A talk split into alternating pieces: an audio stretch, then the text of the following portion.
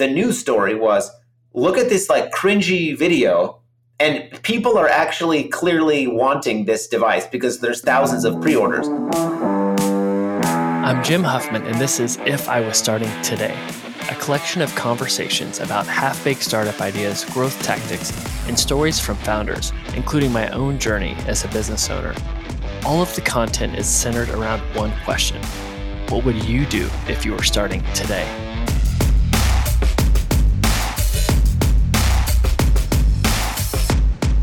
Today, we're talking about a taboo subject. The actual conversation really isn't that taboo, but the content could be considered that because of the industry we discuss. So, if you're easily offended, then I apologize because that is not at all my intention with this podcast. But if you're open minded and want to learn from an industry that really people don't talk about, then stay on.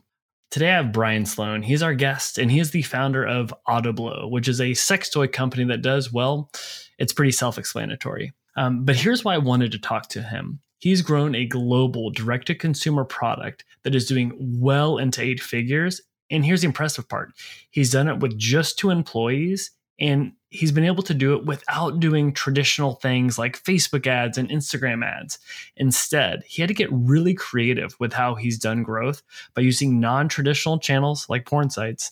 And he's had to do epic press stunts. And it's worked so well, it's gotten him on the Howard Stern show, HBO, GQ, Playboy, and more. Um, so if you're open to learning about innovative ways, ways to grow your business, then this is definitely the episode for you. So, again, really hope you get something this content. And the goal is not at all to be offensive. So, I apologize if so, but um, I really hope you enjoy today's episode. I have Brian Sloan on today, and I'm I'm very excited for this one. I think this will be um, a fun one. Um, I'll learn a lot from. And so, Brian is the CEO of um, an eight-figure business that is growing like crazy um, very intelligent e-commerce that has one very very popular flagship product that I'll let him get into. But Brian, welcome to the podcast. Yeah, thanks for having me.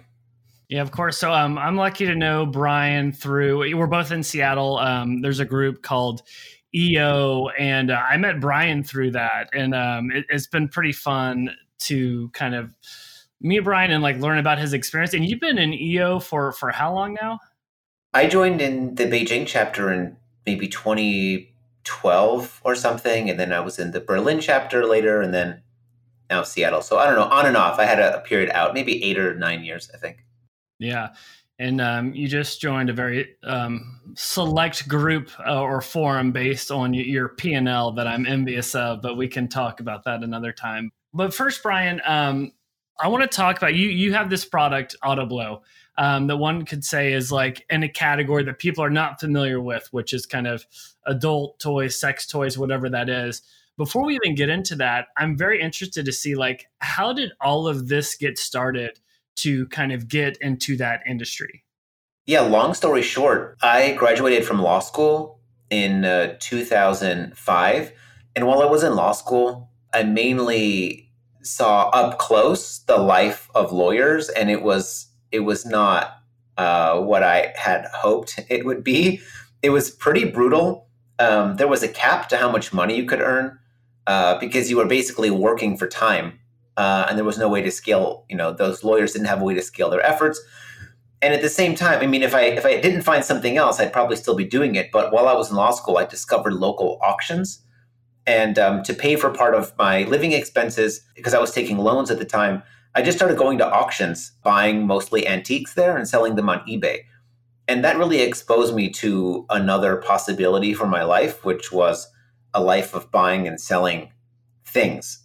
So that that really started just sort of seeing that I could scale my efforts. You know, I could make a good buy and I could make, you know, a thousand bucks. Whereas if I was were working as a lawyer, I would need to work for hours and hours and hours uh, running my brain at full capacity to make that same thousand dollars. So I just figured out there was something else.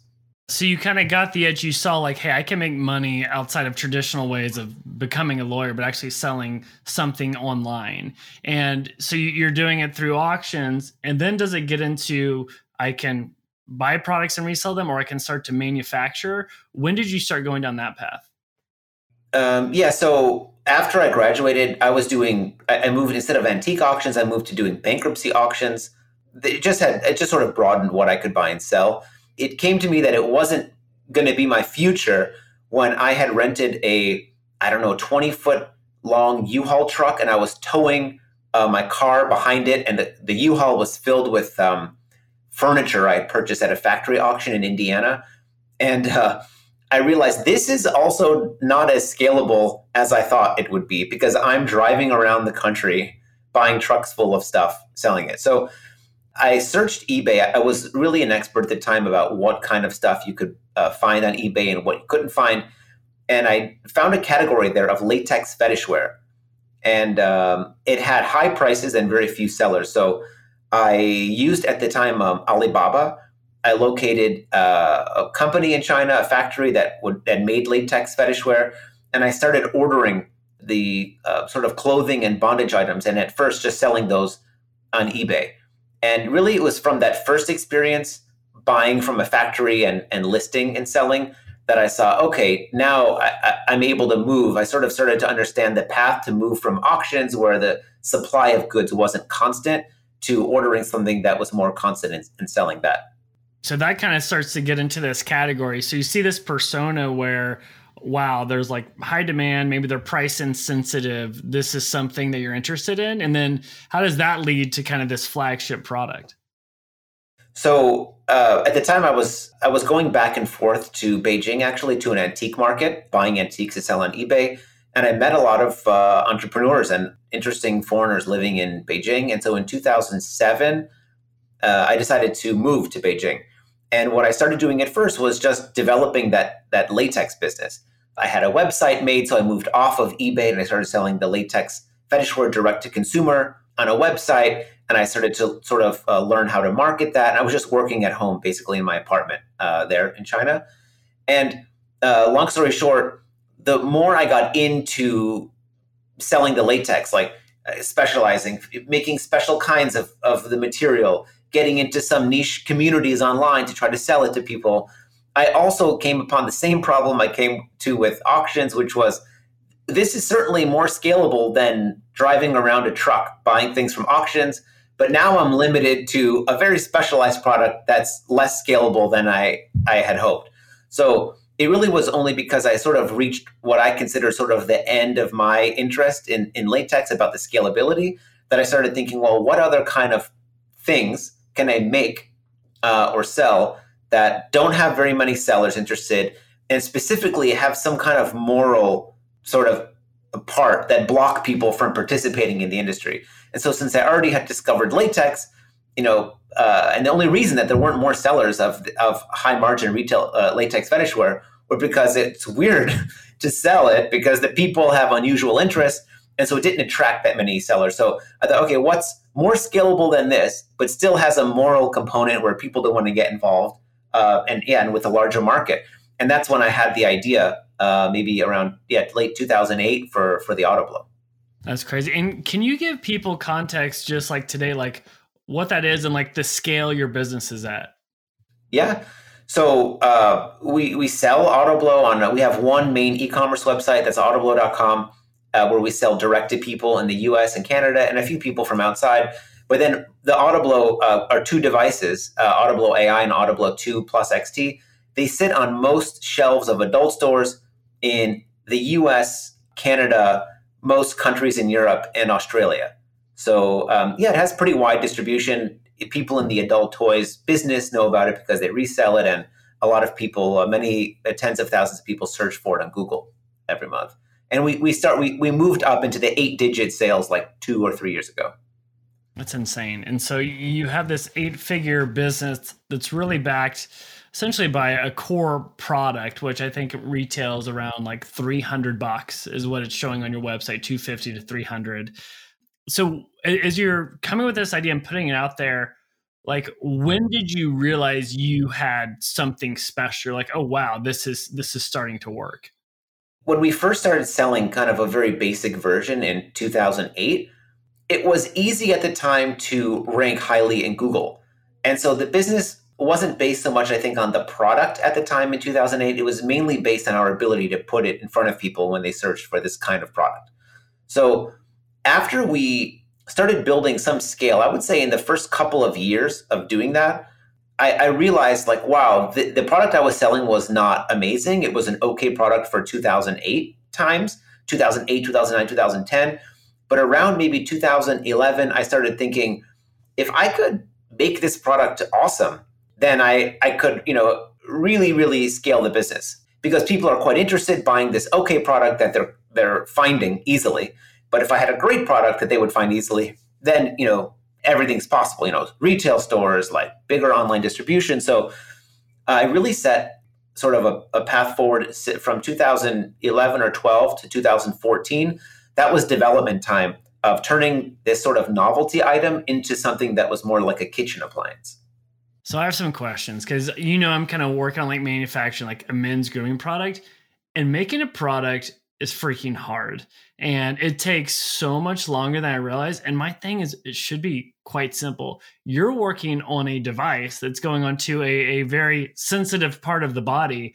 Like, talk to me about like how do you build something that like that that I mean, if, if it goes wrong, you're to have some very, very bad reviews. Like, what advice would you give to people as you're like, or like lessons learned from going through the manufacturing of that?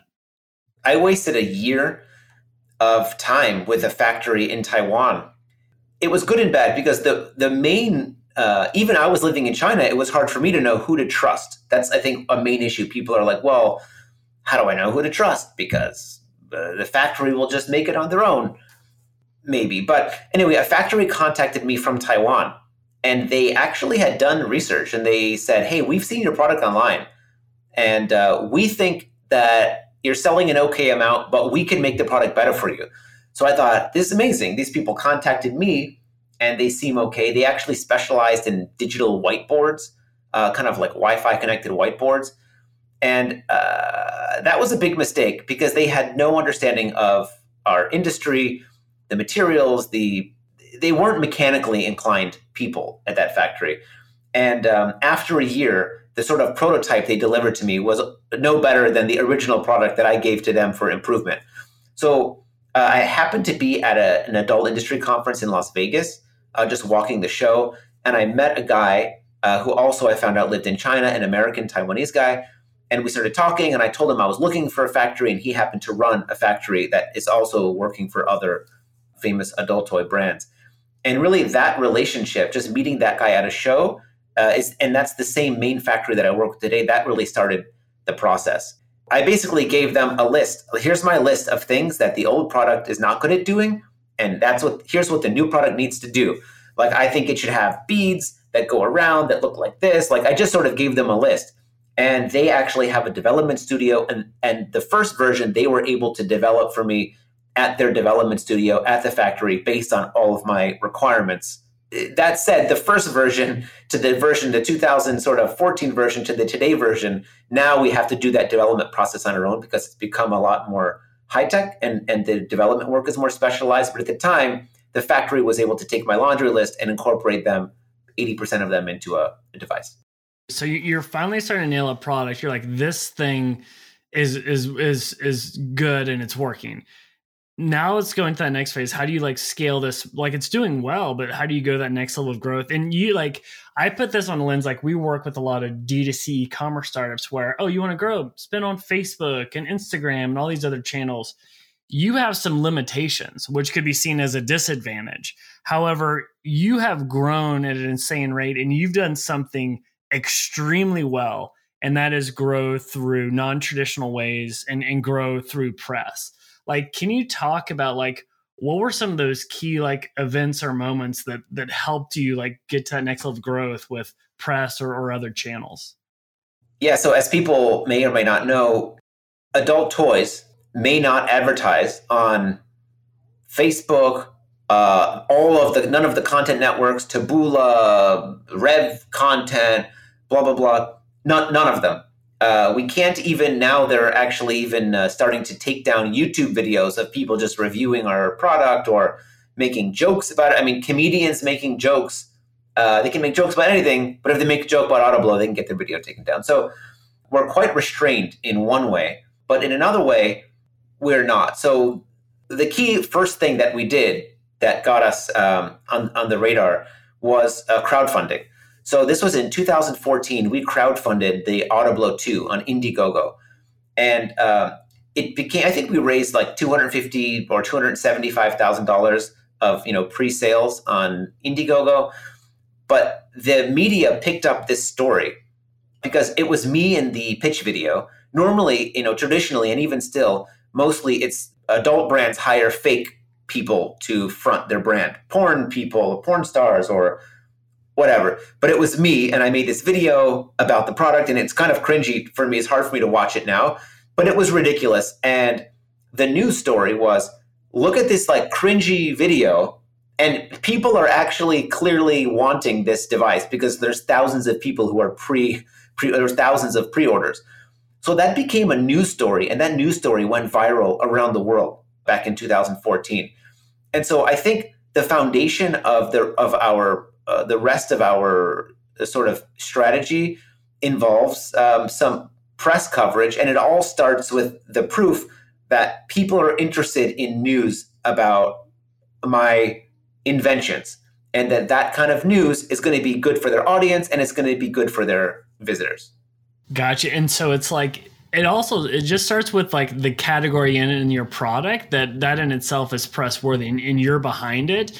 And so people pick that up and amplify it. What what else? Because i mean i'm looking at your sizzle reel we were just talking about. Like it's insane the press you've gotten. You've been on like gq playboy hbo forbes vice recently just on howard stern. As you look back what are some of the the the key moments and any advice you could give to people that want to be good at press because that's something everybody wants but it's so hard to be like all right let me go out and get press. It's like well you got to do something press worthy yeah i think people also ask me that they'll say uh, you know like oh could you introduce me to your like pr person or whatever? And it's like you're not going to get press on like like a bookshelf or whatever you know?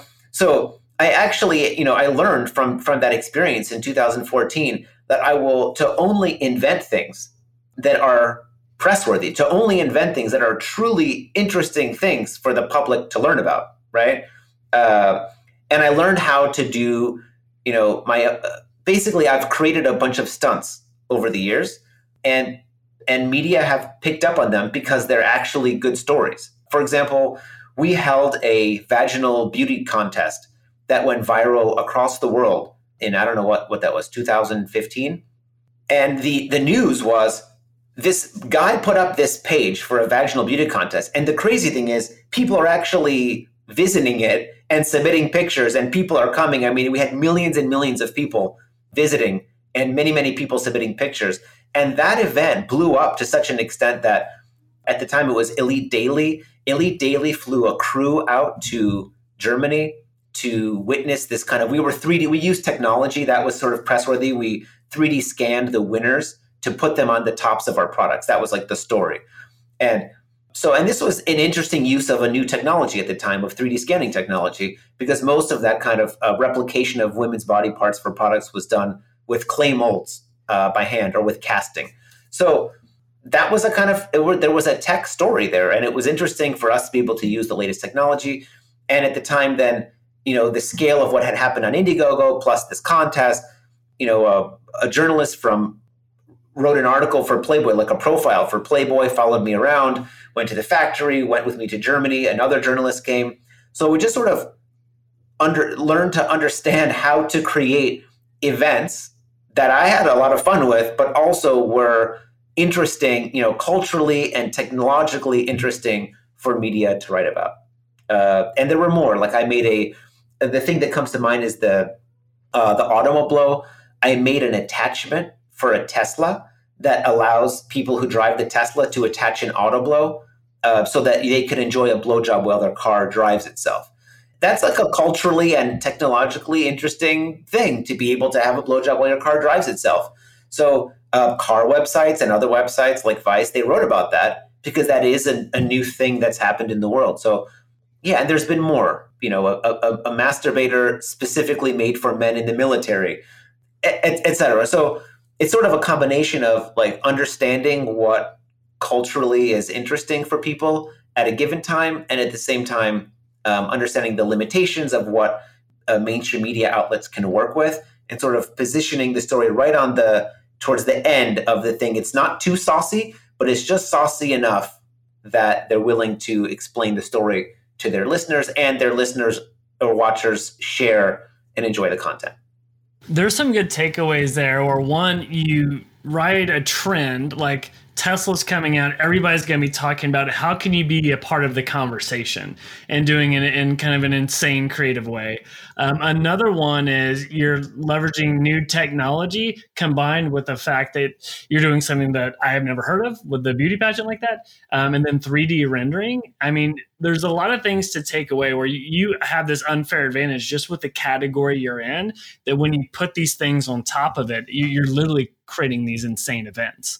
Yeah, and and it it reminds me also like with Autoblow AI, you know, we actually conducted a machine learning study of the actions that occur during blowjobs. I hired like real AI scientists to do this, and we discovered the movements and then replicated the movements in the machine. So this is interesting. Other companies just like, oh, we released a product today and it has 10 modes. It's like, no, no, no.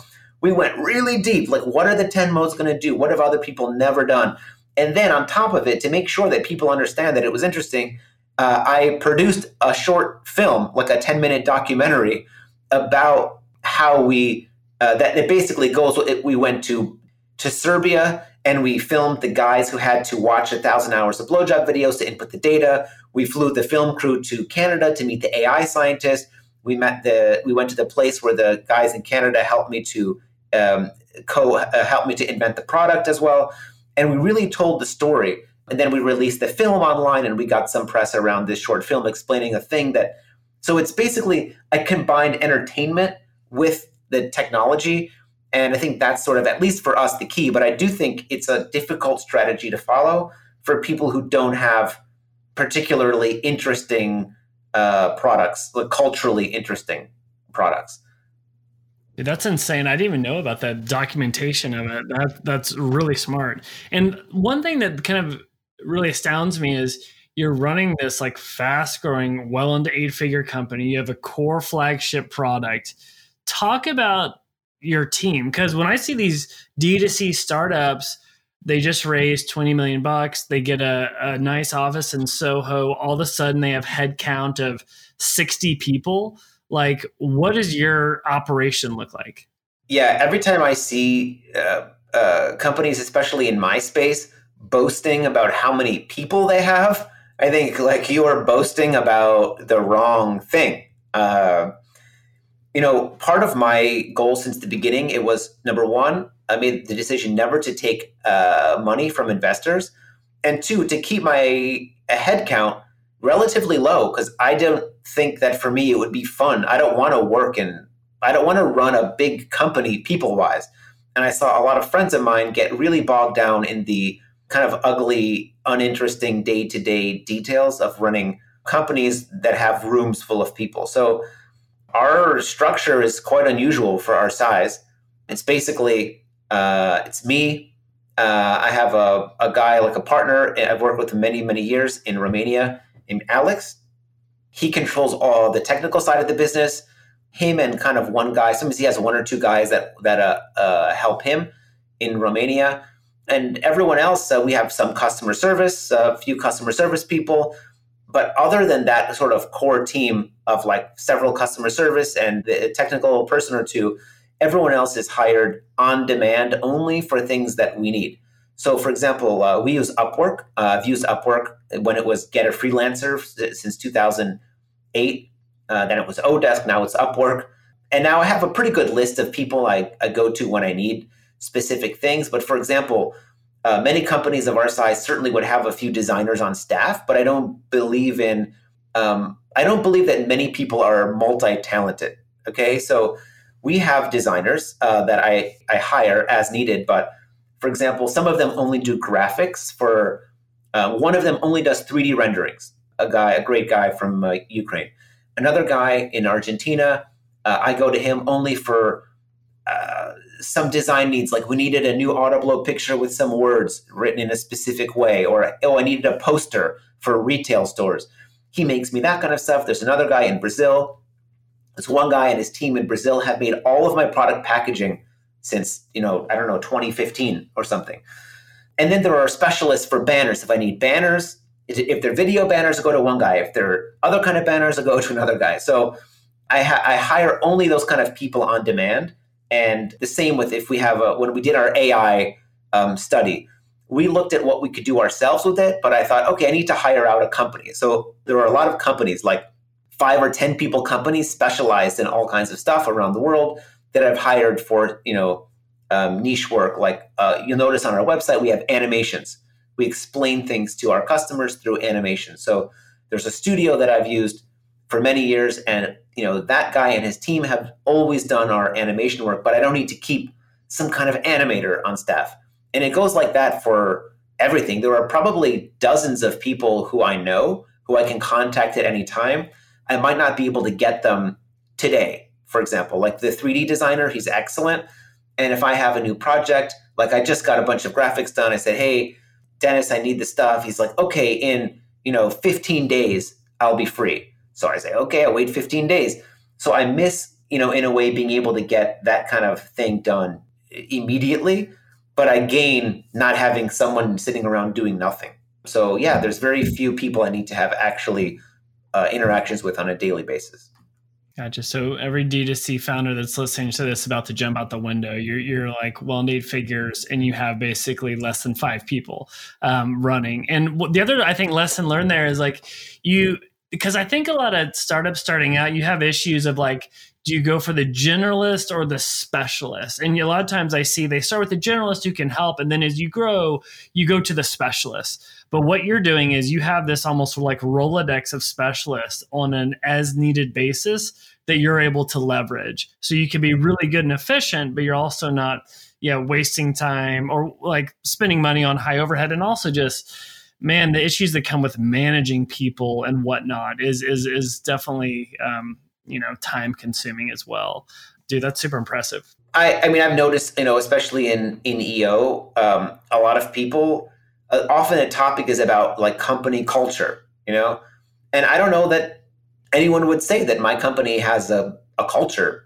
There's a, the people who i interact with we kind of we know each other we chat about stuff once in a while but i don't know that i don't get into so many details with so many people because our interactions are really mostly by email or by some kind of chat, and it's mainly about the work. And I think if you would add up the time savings uh, over the last, you know, uh, 13 years I've been doing this, I think it's quite a lot to be able just to email a guy and say, "Hey, I, here's my renderings project," and he says, "Okay, I'll have you your draft in 15 days," and that's the only interactions we needed. That is actually a huge time savings multiplied times all the people I've needed to hire to get to where we are. Yeah, it's just a matter of like you project managing it is, is the only issue, but you'd still be doing that if people were in house. Um, no, man, that's that's super impressive. So here's what I'm interested in because we work with a lot of companies where they're like, you know, hey, how do we get to our like a million or two million? And then we work with companies are like, hey, I want to get to 10 million, and then companies that want to get to 20 million. You've done all of that. What ch- has changed as far as you know different channels that have worked for you online offline or the the different you know ways you've gone to those different milestones. Because the way we see it is you can easily get to 1 million on the back of one channel doing like facebook ads or whatever. As you, you go up we're seeing people need to get more organic traffic more referral traffic. We then see companies getting better doing offline and online. One thing that you've done like so well is you've had offline working and not just in one market, but you're literally global. So I don't know if you could speak to like the path of like as you grew, like that was because of these channels that opened up or these different things you were doing. You know, there was a time that we sold on eh, we never sold Autoblow on Amazon.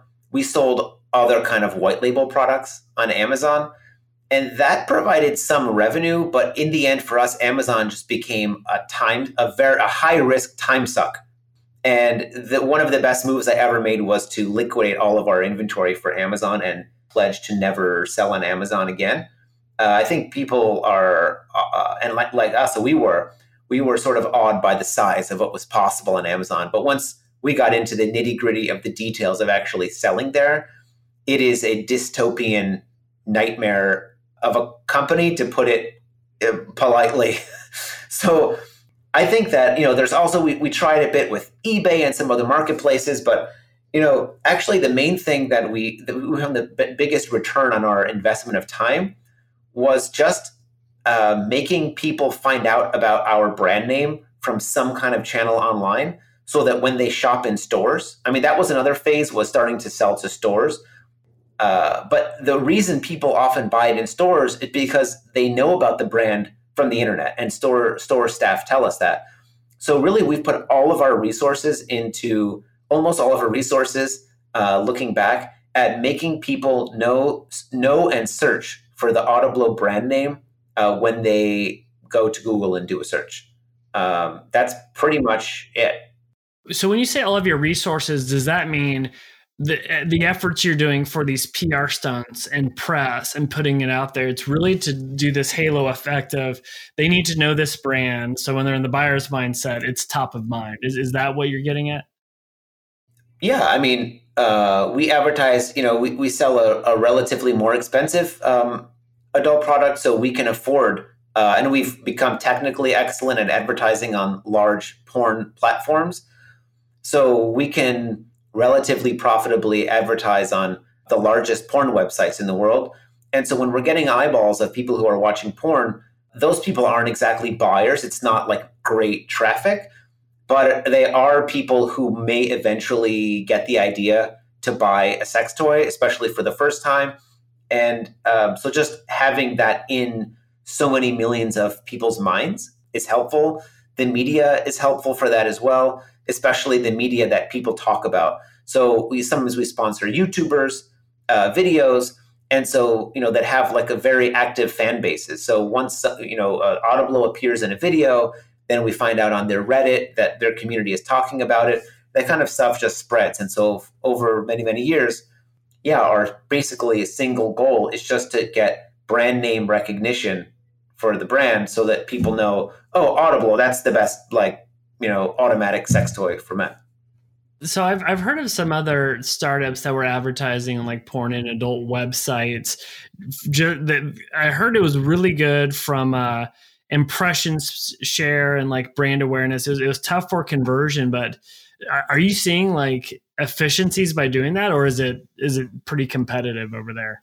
It's very competitive, uh, especially because as uh, weed has become legal in different places, the weed companies have started competing for the uh, ads on uh, on the porn networks.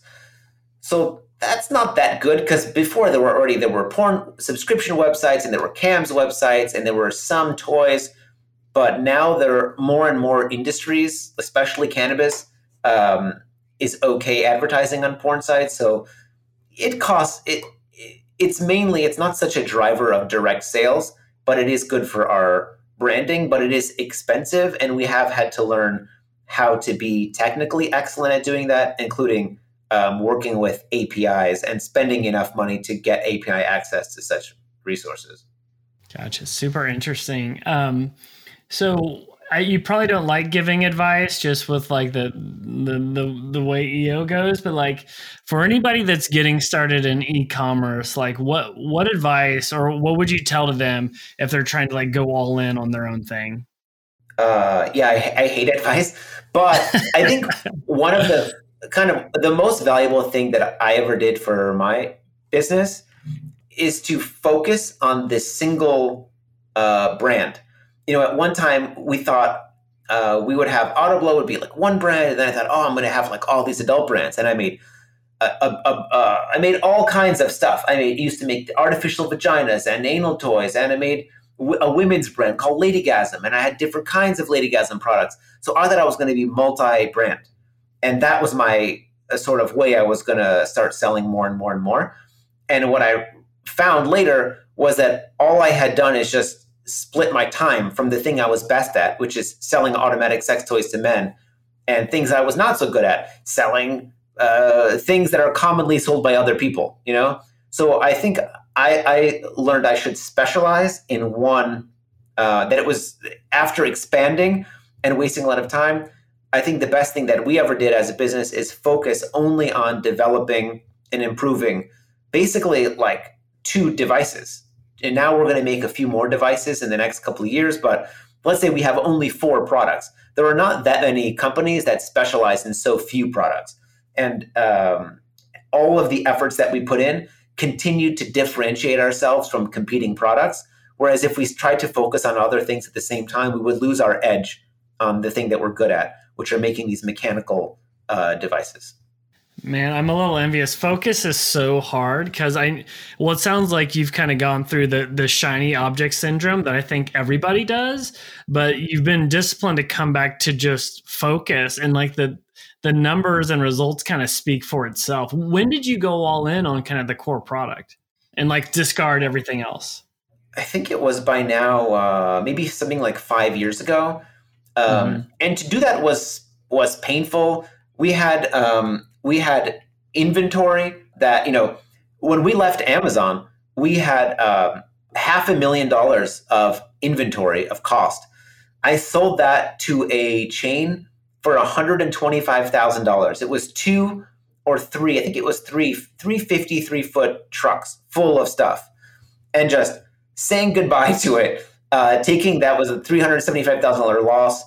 And then once we we had other websites that were selling that stuff as well. That was our Amazon inventory. But closing down these additional websites selling that stuff, throwing stuff in the garbage. I mean, you know, uh, throwing ten thousand dollars of of vibrators where the batteries had expired, you know, into the garbage was not easy to do. But we were paying storage on it, so making that transition actually cost uh, money, but but it it provided a huge, I think, profitability boost in, in the long run. Yeah, I mean. It looks really smart looking back, but I'm sure at the time you're like, "Is this the right move?" I hope it is, but um, it, clearly paid off. One question I like to last, ask everybody as we kind of end this is what's the nicest thing anyone's ever done for you in your career?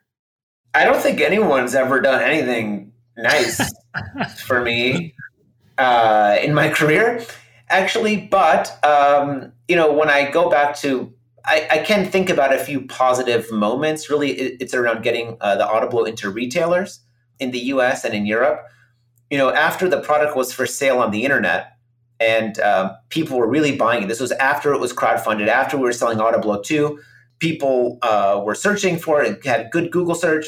We went to some event to try to meet the retailers, and uh, a lot of the, you know, the retailers came from a different universe.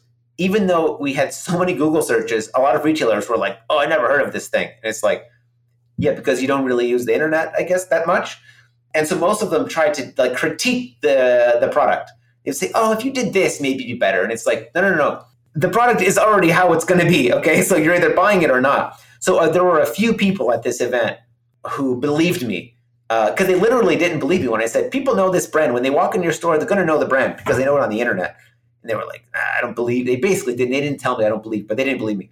So I um, I have very positive feelings towards a few of the adult shop chain owners who um, trusted me that I was telling them the truth, and they were rewarded with being early sellers of the item as well. Um, but I, yeah, I have a kind of like fond memories of those people who, um, I mean, it's not so.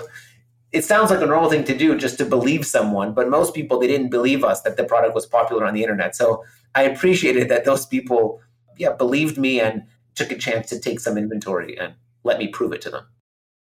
Yeah, I mean it's hard enough to get into retail with traditional products. I don't know with with this category, but it's like getting that break. I mean that's a huge unlock. I mean, can you speak to um, like your overall revenue? Like how much is online versus offline?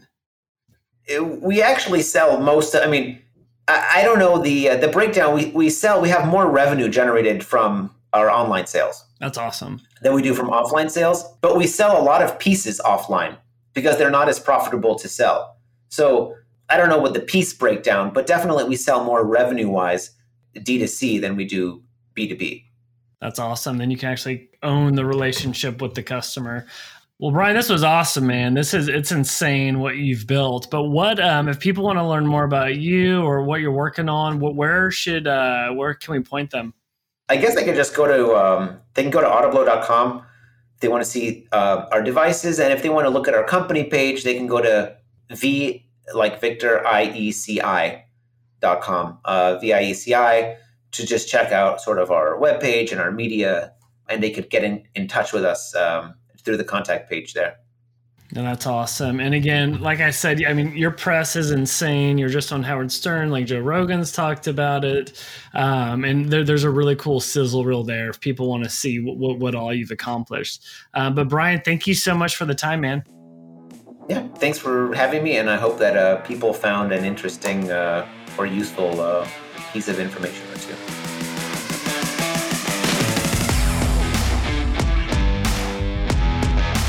Today's episode is brought to you by no one. Yep, we have zero sponsors. I haven't reached out to any companies, nor would I expect a reputable brand to give me money. But I'll give a few plugs. First, I send a weekly newsletter each Thursday featuring five articles or tools that have helped me. You can sign up for these weekly updates at jimwhuffman.com. Second, for anyone running a startup, if you need help growing your business, check out GrowthHit. GrowthHit serves as your external growth team. After working with over 100 startups and generating a quarter billion in sales for clients, GrowthHit has perfected a growth process that's hell bent on driving ROI through rapid experiments. Plus, you'll get to work with yours truly. So if you want to work with a team that's worked with startups that have been funded by Andreessen Horowitz or featured on Shark Tank, then check out growthhit.com.